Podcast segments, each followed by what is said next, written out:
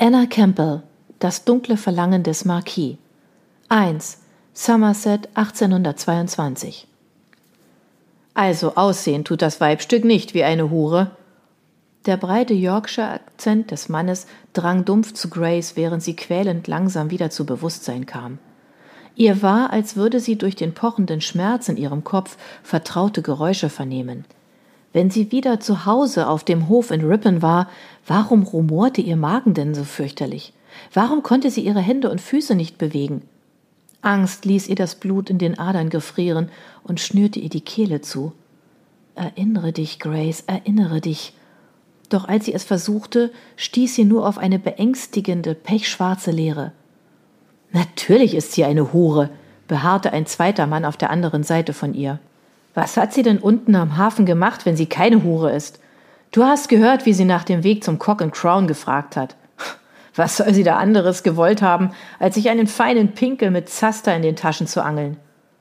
Eine Hure? Die beiden konnten doch unmöglich über sie sprechen.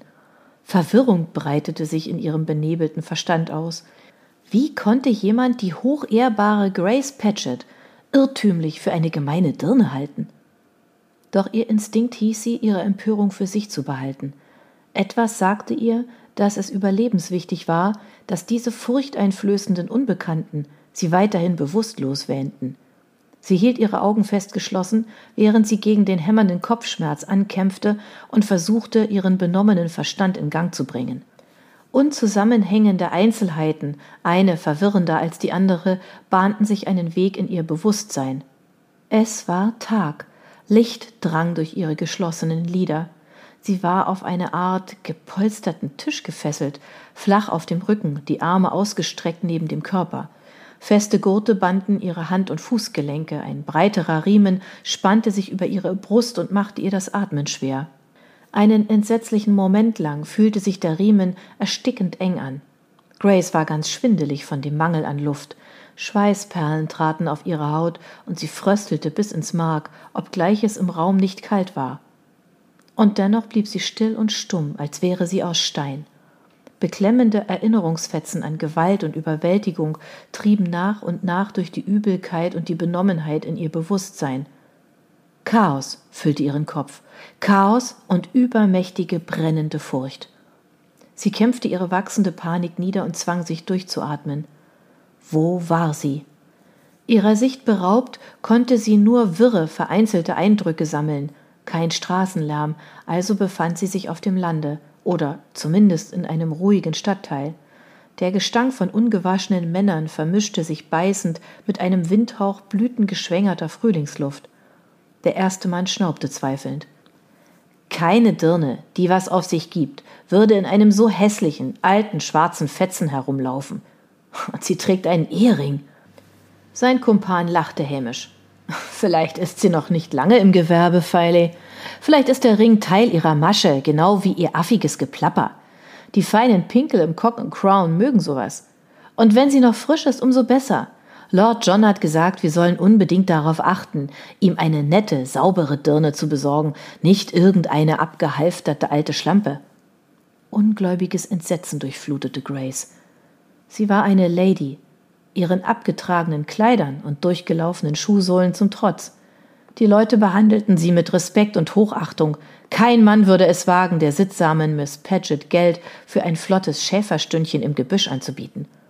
Doch wenn diese ungeschlachteten Kerle sich die Mühe gemacht hatten, sie zu entführen, dann mussten sie mehr als eine kurze Vögelei im Schilde führen. Hatten die beiden sie bereits während ihrer Ohnmacht geschändet? Oh, lieber Gott, ich könnte es nicht ertragen, wenn sie sich an mir vergangen hätten, während ich bewusstlos dalag. Der schwere Stoff ihres Kleides schien sie in vertrauter Weise ganz zu bedecken. Es ließ sich natürlich nur schwer mit Gewissheit sagen, doch sie schien unversehrt zu sein. Bislang. Doch was jetzt? Eine albtraumhafte Vision davon, wie diese Kerle wieder und wieder über sie herfielen, schoss ihr durch den Sinn. Augenblicklich stieg säuerliche Galle in ihrer Kehle hoch. Es kostete Grace all ihre Willenskraft, mucksmäuschenstill zu bleiben, obgleich sie mit jeder Faser ihres Wesens darauf brannte, zu schreien und zu kämpfen und sich zur Wehr zu setzen. so wie sie gekämpft und sich zur Wehr gesetzt hatte, als die beiden sie in Bristol entführt hatten. Oh ja, sie erinnerte sich jetzt wieder. An alles. Cousin Vere hatte angeboten, sie aufzunehmen, um sie vor Not und Elend zu bewahren, doch dann hatte er sie nicht von der Postkutsche abgeholt. Nach stundenlangem Warten hatte Grace sich auf die Suche nach ihm gemacht, denn inzwischen war es dunkel geworden. Sie hatte ihren Cousin nicht gefunden, stattdessen war sie diesen beiden Teufeln in Menschengestalt über den Weg gelaufen. Monks und Filey. Sie waren unverfroren genug gewesen, sich vorzustellen.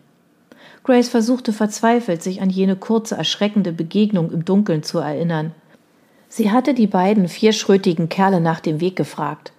Eingelullt von ihrem anheimelnden Yorkshire Akzent hatte sie eingewilligt, sich von ihnen zurück zur Postkutschenstation begleiten zu lassen – das unbekannte Straßengewirr des Hafenviertels hatte ihr solche Angst gemacht, dass ihr jede Hilfe willkommen war.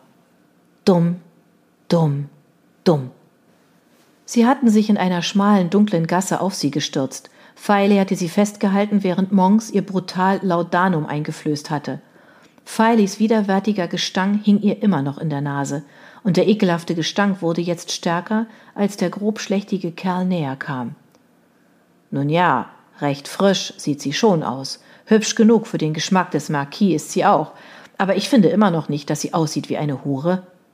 Monks schnaubte abfällig. Egal, sie wird die Hure spielen, bis seine Lordschaft ihrer überdrüssig wird. Ich hoffe nur, dass sie den einen oder anderen Kniff kennt, um einen Mann zu beglücken, sonst hat er sie schnell über. Wir hätten sie vögeln sollen, als wir die Gelegenheit dazu hatten. Feilis wehmütiges Bedauern drehte Grace den Magen um. Die Wache hätte uns erwischt. Du kommst schon noch an die Reihe, wenn seine Lordschaft mit ihr durch ist. Los jetzt, die Wirkung des Laudanums wird bald nachlassen. Wenn sie zu sich kommt und deine hässliche Visage sieht, dann ist sie gar gleich in der richtigen Stimmung für den Marquis. Mir egal, entgegnete Feili.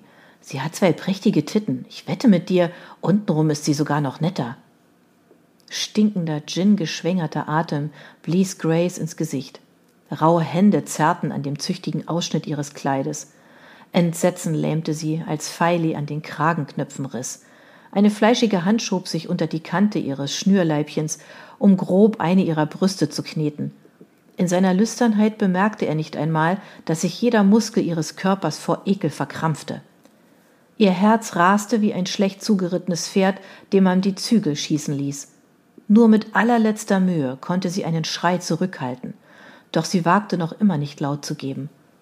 Das konnte alles nicht sein, das konnte nicht wirklich passieren, nicht ihr. Lass die Finger von der Schlampe, Feili, knurrte Monks. Wenn der Marquis dahinter kommt, dass du sie zuerst gevögelt hast, macht er einen Aufstand. Er muss es ja nicht erfahren. Die klamme Hand drückte ihre Brust brutal zusammen wie eine Schraubzwinge. Monks schnaubte, offenkundig nicht überzeugt. Er wird es erfahren, wenn sie es ausplappert, und ich habe noch nie ein Weibstück gesehen, das die Klappe halten konnte. Ja, ja, du hast schon recht, gab Feili bedauernd nach. Er quetschte ihre Brust ein letztes Mal, dann nahm er seine Hand weg. Er hatte sie nur einen Moment lang begrapscht, doch ihr kam es so vor, als hätte er sich stundenlang an ihr vergangen. Sie fühlte sich schmutzig, besudelt. Es dauerte einen weiteren grauenhaften langen Moment, bis Feili schließlich davonschlurfte. Durch das Rauschen in ihren Ohren hörte Grace gedämpft, wie die Tür zuschlug. Endlich war sie allein. Sie stieß einen tiefen, schluchzenden Seufzer aus und schlug die Augen auf. Sie befand sich in einem recht ansprechenden Zimmer mit weißen Wänden und zwei Türen. Die eine davon war geschlossen und die andere öffnete sich in einen sonnigen Garten. Das Gefühl von Unwirklichkeit, das sie gepackt hatte, verstärkte sich. Sie war doch wohl kaum auf offener Straße entführt und hierher gebracht worden, um irgendwelchen Unbekannten gefügig zu sein. Die sinnesbetäubende Wirkung des Laudanums ließ langsam nach. Irgendein lasterhafter Aristokrat hatte vor, sie zu schänden, bevor er sie an seine abscheulichen Schergen weitergab. Sie musste hier entfliehen, sogleich, bevor ihre Kerkermeister zurückkehrten, bevor jener mysteriöse Lord John, der offenkundig eine nette, saubere Dirne bestellt hatte, kam, um sich anzuschauen, was seine Handlanger ihm zu seinem Vergnügen beschafft hatten. Das Laudanum benebelte noch immer ihre Sinne und sie hatte einen scheußlichen Geschmack im Mund. Sie wünschte sich verzweifelt einen Schluck Wasser. Nein, sie wünschte sich verzweifelt, sie wäre wieder im Cock and Crown und würde dort auf ihren Cousin Vert warten. Keuchend und schluchzend begann sie, sich in den Lederfesseln zu winden. Das nützt nichts, sagte eine Männerstimme von der Gartentür, so als wolle der Mann Grace Befürchtungen bestätigen. Ich sollte es wissen, ich habe oft genug versucht, diese Fesseln zu sprengen. Grace riss ihren Kopf zu ihm herum. Grelles Licht blendete sie. Sie konnte nur vage eine hochgewachsene Gestalt mit breiten Schultern ausmachen, doch seine Stimme hörte sie klar und deutlich. Es war eine tiefe Stimme, voll und geschmeidig, wie die Sahne, die sie auf ihrem Bauernhof in Yorkshire von der frisch gemolkenen Milch schöpfte. Jener sonore Bariton ängstigte sie mehr als Monks und Feilis zotige Bemerkung. Dann wurde ihr bewusst, was er gesagt hatte. Die haben Sie ebenfalls auf diesen Tisch gebunden? Der Mann betrat den Raum. Selbstverständlich, sagte er gleichmütig, so als hätte dieses Eingeständnis keinerlei Bedeutung. Die goldumrandete Silhouette verwandelte sich in einen Gentleman Mitte zwanzig, in einem lose herabhängenden weißen Hemd und einer hellbraunen Hose. Er war über 1,80 groß und zu hager für seine Größe, obgleich Grace seine körperliche Kraft nicht unterschätzte. Er mochte hager sein, doch er war auch sehnig. Er war der schönste Mann, den sie je gesehen hatte. Trotz der Todesangst, die sie empfand, ertappte sie sich dabei, dass sie sich an jeder Einzelheit seiner Erscheinung weidete. Feines dunkles Haar, das aus einer hohen Stirn zurückgekämmt war, eine lange gerade Nase, scharf geschnittene Wangenknochen, die durch seine Hagerkeit noch mehr hervorstanden. Der Blick seiner Augen unter seinen schön geschwungenen dunklen Brauen blieb gesenkt. Er mutete an wie ein Engel, der demütig auf Anweisung von seinem Gott wartete. Nur dass wohl kein Engel ihren ausgestreckten Leib derart neugierig betrachtet hätte.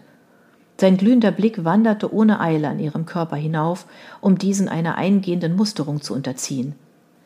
Er hielt bei ihren Brüsten inne, und das Wissen um ihren weit offen stehenden Ausschnitt trieb ihr die Schamesröte ins Gesicht. Jeder Muskel verkrampfte sich vor Angst und Ablehnung. Grace hatte lange genug in Angst gelebt, um zu wissen, dass ihre einzige Chance darin bestand, ihm die Stirn zu bieten. Wütend blitzte sie den Mann an. Sind Sie Lord John? Sein Mund kräuselte sich zu einem humorlosen Lächeln. Nein, Lord John ist mein Onkel. Wenn Sie nicht Lord John sind, helfen Sie mir dann bitte. Ihr Onkel hat mich hierher bringen lassen, um. Ihr fehlten die Worte, obgleich sie bezweifelte, dass irgendeine Beschreibung, die sie wählte, diesen bildschönen, lüsternen Engel bestürzen könnte. Abermals spielte der Hauch eines Lächelns um seine Lippen. Wie alles an ihm war auch sein Mund perfekt. Breit genug, um ausdrucksvoll zu sein. Eine scharf gezogene Oberlippe, eine volle, anmutig geschwungene Unterlippe um sich mit ihnen zu vergnügen? Ironie färbte seine Stimme dunkler, als er diese harmlose Beschreibung für etwas wählte, das keineswegs unschuldig war, wie sie beide nur zu gut wussten. Er trat näher, und sein Schatten fiel auf sie. Grace kämpfte gegen eine weitere Woge der Panik an. Ihre Finger ballten sich unter den engen Riemen zu Fäusten. Ja, Sie müssen mir helfen, hier zu entfliehen. Muss ich das? Der junge Mann streckte seine feingliedrige Hand aus und streichelte ihre Wange. Seine Finger waren kühl, doch Grace riss ihren Kopf zurück, als hätte sie sich verbrüht. Er ergriff ihr Kinn und hielt es fest, um sie besser in Augenschein nehmen zu können. Hm, hübsch? Er versetzte sie in Todesangst, doch er war ihre einzige Hoffnung auf Flucht, bevor der unbekannte Lord John kam. Sie zwang sich, ihren Tonfall unterwürfig zu halten. Bitte, Sir, bitte helfen Sie mir. Sie hatte ihre Augen geschlossen, dennoch wusste sie genau, dass abermals jenes flüchtige Lächeln um seine Mundwinkel spielte und dann verschwand. Besser, viel besser. Das Ungeheuer spielte mit ihr. Er hatte von Anfang an mit ihr gespielt. Sie schluckte nervös. Ich appelliere an Ihre Ehre, Sir. Sie können nicht. Nein, hartnäckiges Beharren hatte nicht gewirkt. Ich flehe Sie um Ihre Hilfe an. Ah, ich wusste, dass Sie den richtigen Ton treffen würden ich bin gerührt, Madame. Das leichte Brechen der Stimme war eine Glanzleistung. Wirklich ausgezeichnet. Sie riss ihre Augen auf. Wie seltsam, gleichzeitig so wütend und so verängstigt zu sein. Ich verwehre mich gegen Ihren Ton, Sir. Sie reden, als wäre ich eine, eine Schauspielerin, die für eine Rolle vorspricht. Tu ich das? entgegnete er schroff. Er ließ ruckartig ihr Kinn los, so als wäre es ihm zuwider, sie zu berühren. Wie nachlässig von mir, wo es doch offensichtlich ist, dass Ihnen die Rolle längst zugesprochen ist. Er kehrte ihr mit einer solchen Abruptheit den Rücken, dass es Grace trotz ihrer Angst nicht entging. Obgleich sie noch, während sie die Worte aussprach, wusste, dass diese auf taube Ohren stoßen würden, wagte Grace doch einen letzten Versuch, diesen sonderbaren jungen Mann zu bewegen, ihr zu helfen. Ihr Onkel beabsichtigt, mich zu schänden. Sie können mich nicht einfach diesem Schicksal überlassen. Er drehte sich wieder zu ihr um, doch sein Gesicht war eine Maske vornehmer Verachtung. Ihre Verwirrung ist charmant, Madame, und beinahe überzeugend, aber wir wissen beide, dass Sie zu meinem Pläsier hier sind, nicht zu dem meines Onkels. Wenn man einmal davon absieht, dass Sie ihm als Handlangerin dienen.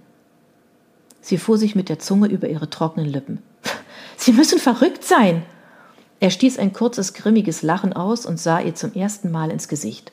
Er hatte tiefbraune Augen, die von strahlendem Gold durchzogen waren, wunderschöne, ungewöhnliche Augen, kälter als alles, was Grace je gesehen hatte. Er sprach ganz leise, während er sie mit jenen seltsam gesprenkelten Augen durchdringend anstarrte. Aber natürlich bin ich das. Unwiderlegbar und unheilbar verrückt.